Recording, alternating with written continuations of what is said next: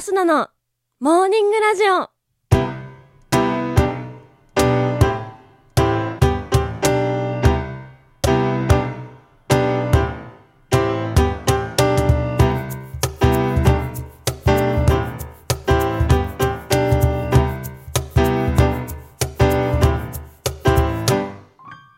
皆さんおはようございます。そして本日6月16日水曜日お誕生日のあなたおめでとうございます。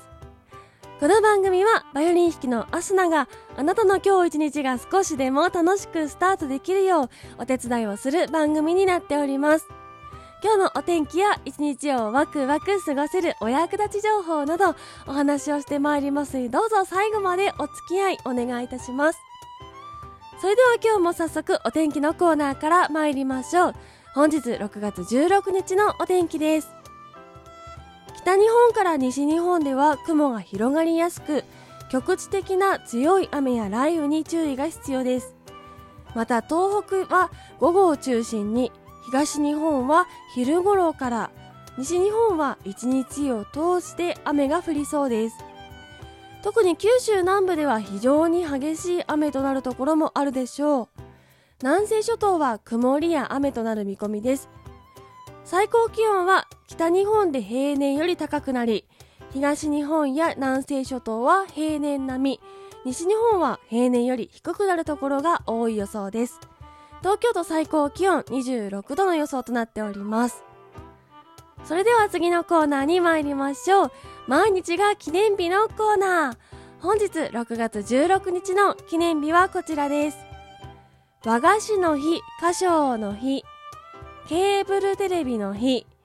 麦とろの日となっております。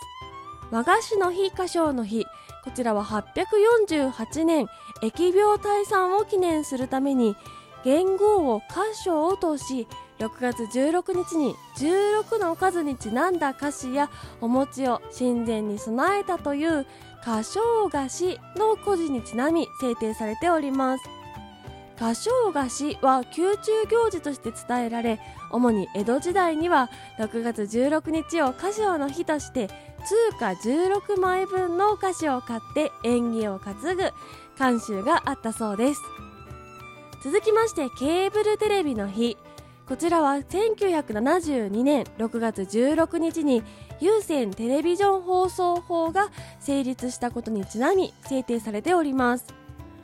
ケーブルテレビはいわゆるアンテナ式のテレビとは違い家にケーブルを引き込んで視聴するもので通常よりも多くのチャンネルを視聴できたり天候によって受信に影響を受けたりしないというのがメリットと言われております。が月額での使用料がかかるため長期的な目で見るとランニングコストがかかってしまうというのがデメリットのようです。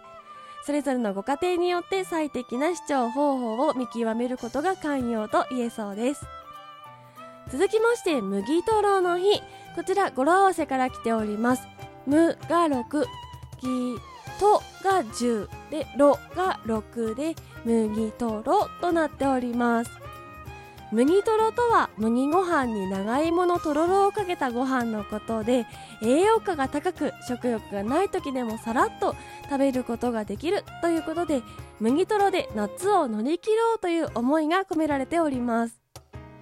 麦とろの歴史は古く江戸時代にはすでに食べられていたことが分かっています。その中でも有名なのが浮世絵東海道五十三次にも描かれている静岡県マリコ宿もしくは丸子宿の調子屋のとろろ汁で1596年の創業からなんと400年以上も麦とろを作り続けているそうです。それでは次のコーナーに参りましょう。ちょこっとトリビアのコーナー。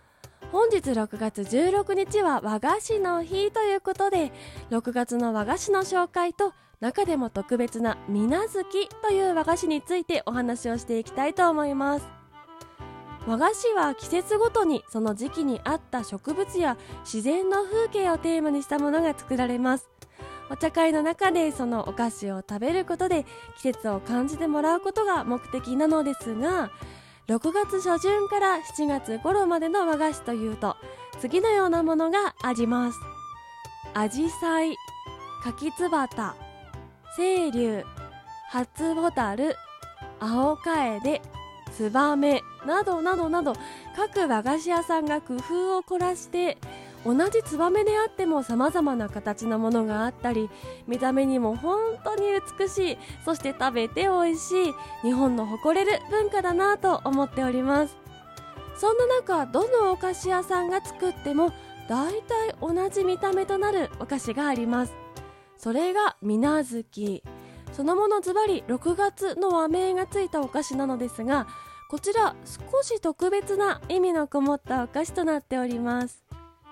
さてみなずきというお菓子。名前聞いてもちょっとピンとこないぞという方も多いかなと思います。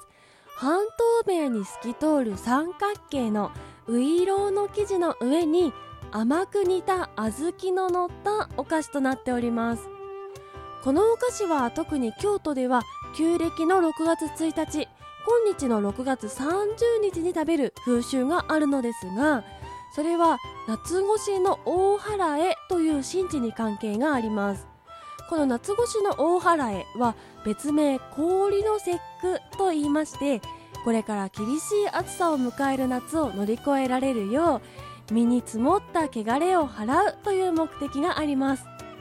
室町時代には暑い夏を迎える前に氷室で保存してあった氷のかけらを口にして夏バテを予防するという宮中行事が行われておりました。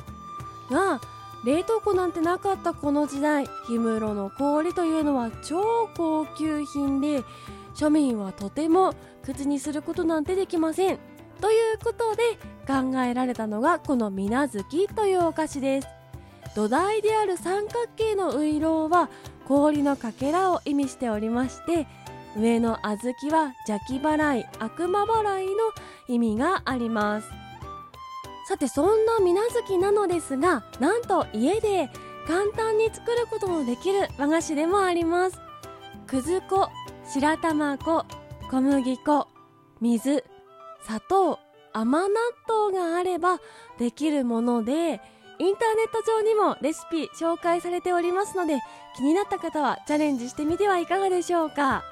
もちろん和菓子屋さんの水無月を食べるのもおすすめです。お店によっては6月29日30日の2日間しか取り扱わないところもあるのですが6月中は販売しているというお店もありますので普段なかなか食べることも少ない和菓子これを機会に食べてみてはいかがでしょうか。といったところで本日のモーニングラジオお別れの時間が近づいてまいりました。この番組は平日毎朝6時半に更新。そして兄弟番組「明日のほろ酔い話」が時々、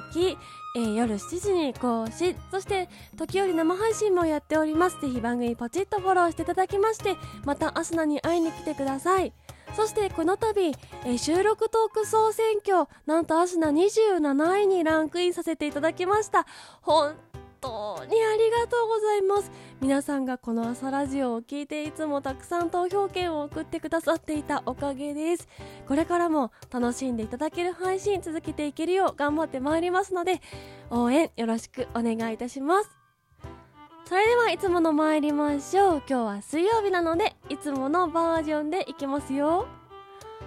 今日は一日のんびりいってらっしゃい。